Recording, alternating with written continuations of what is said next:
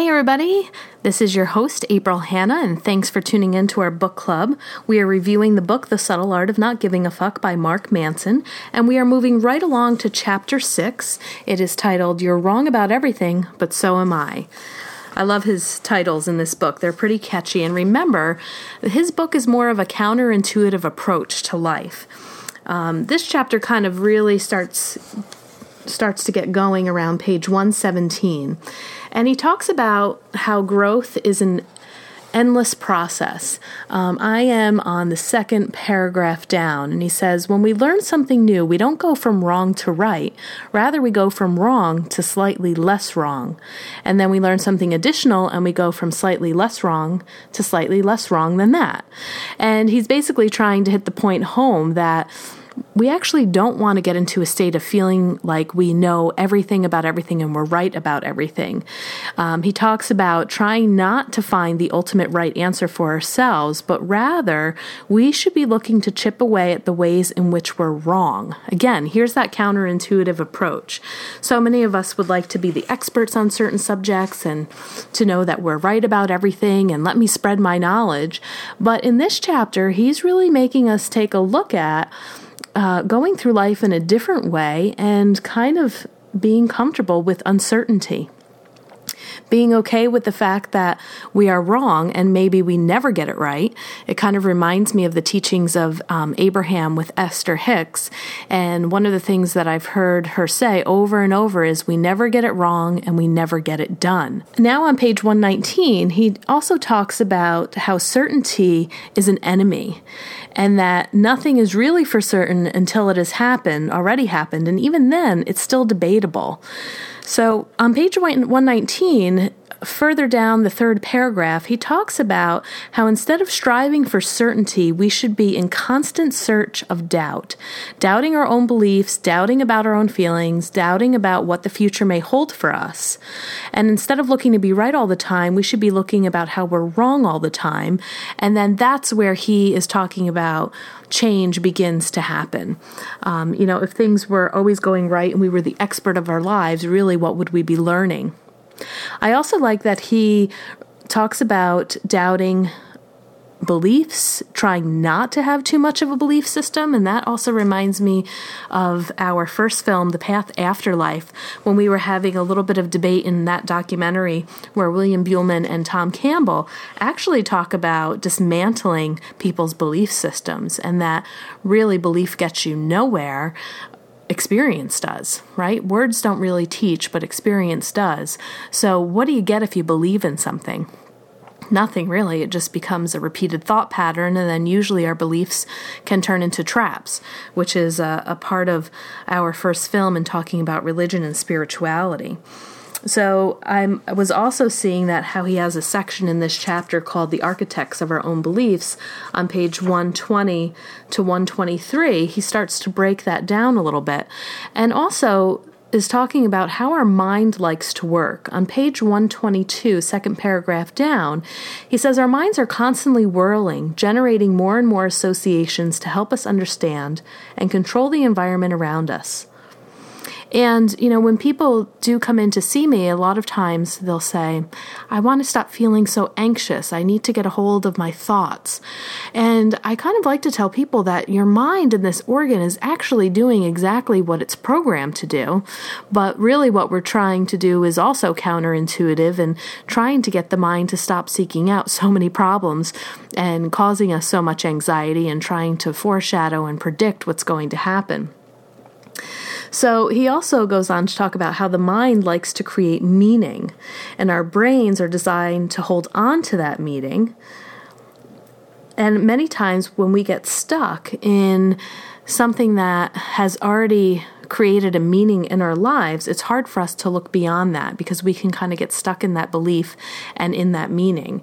And on page 123, he says, and actually, most of our beliefs are wrong, or to be more exact, all beliefs are wrong. Some are just more wrong than others. And then he goes on to talk about being careful what you believe. And I had actually never heard of what he was talking about, which I probably should have, considering I'm in the therapy field.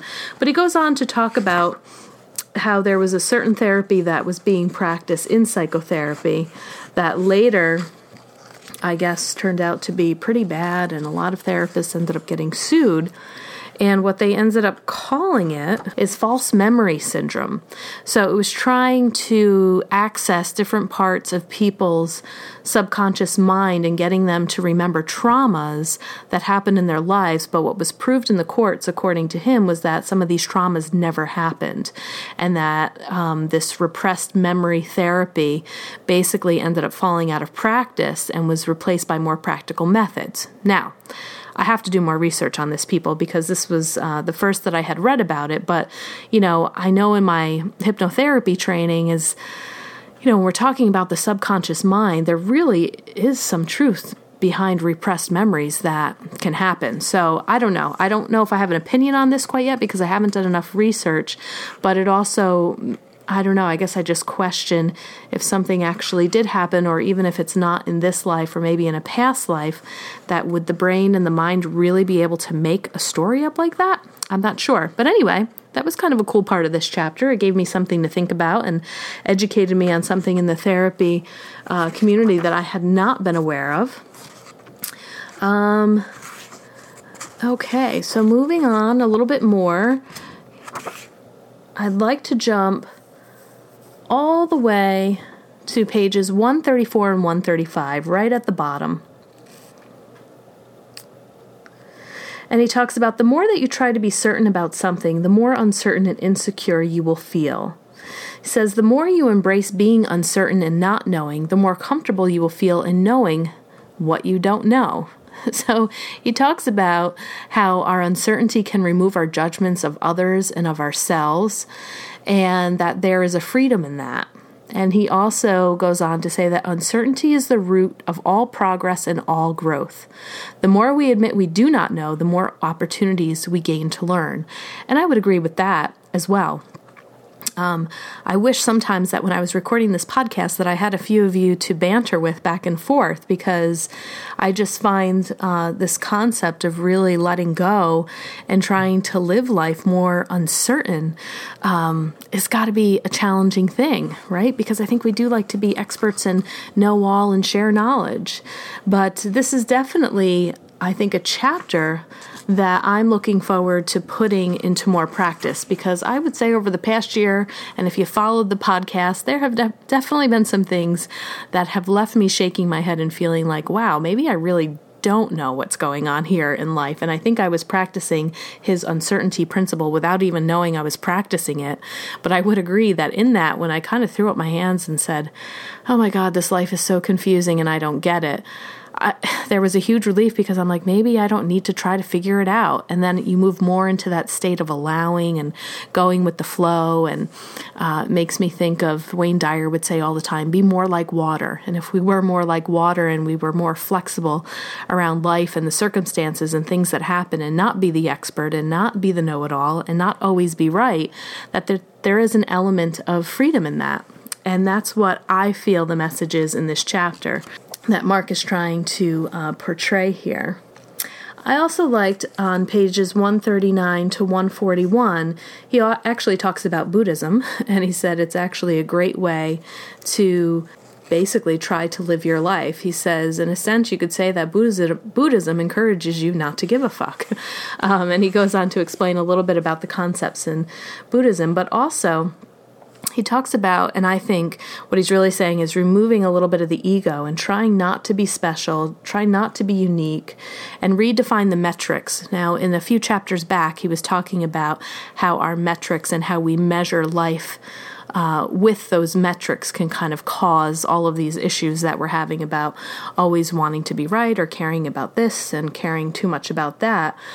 And he talked about measuring yourself more by mundane identities, such as a student, a partner, a friend, a creator. And that's towards the bottom of page 140. He says, The narrower and rarer the identity you choose for yourself, the more everything will seem to threaten you.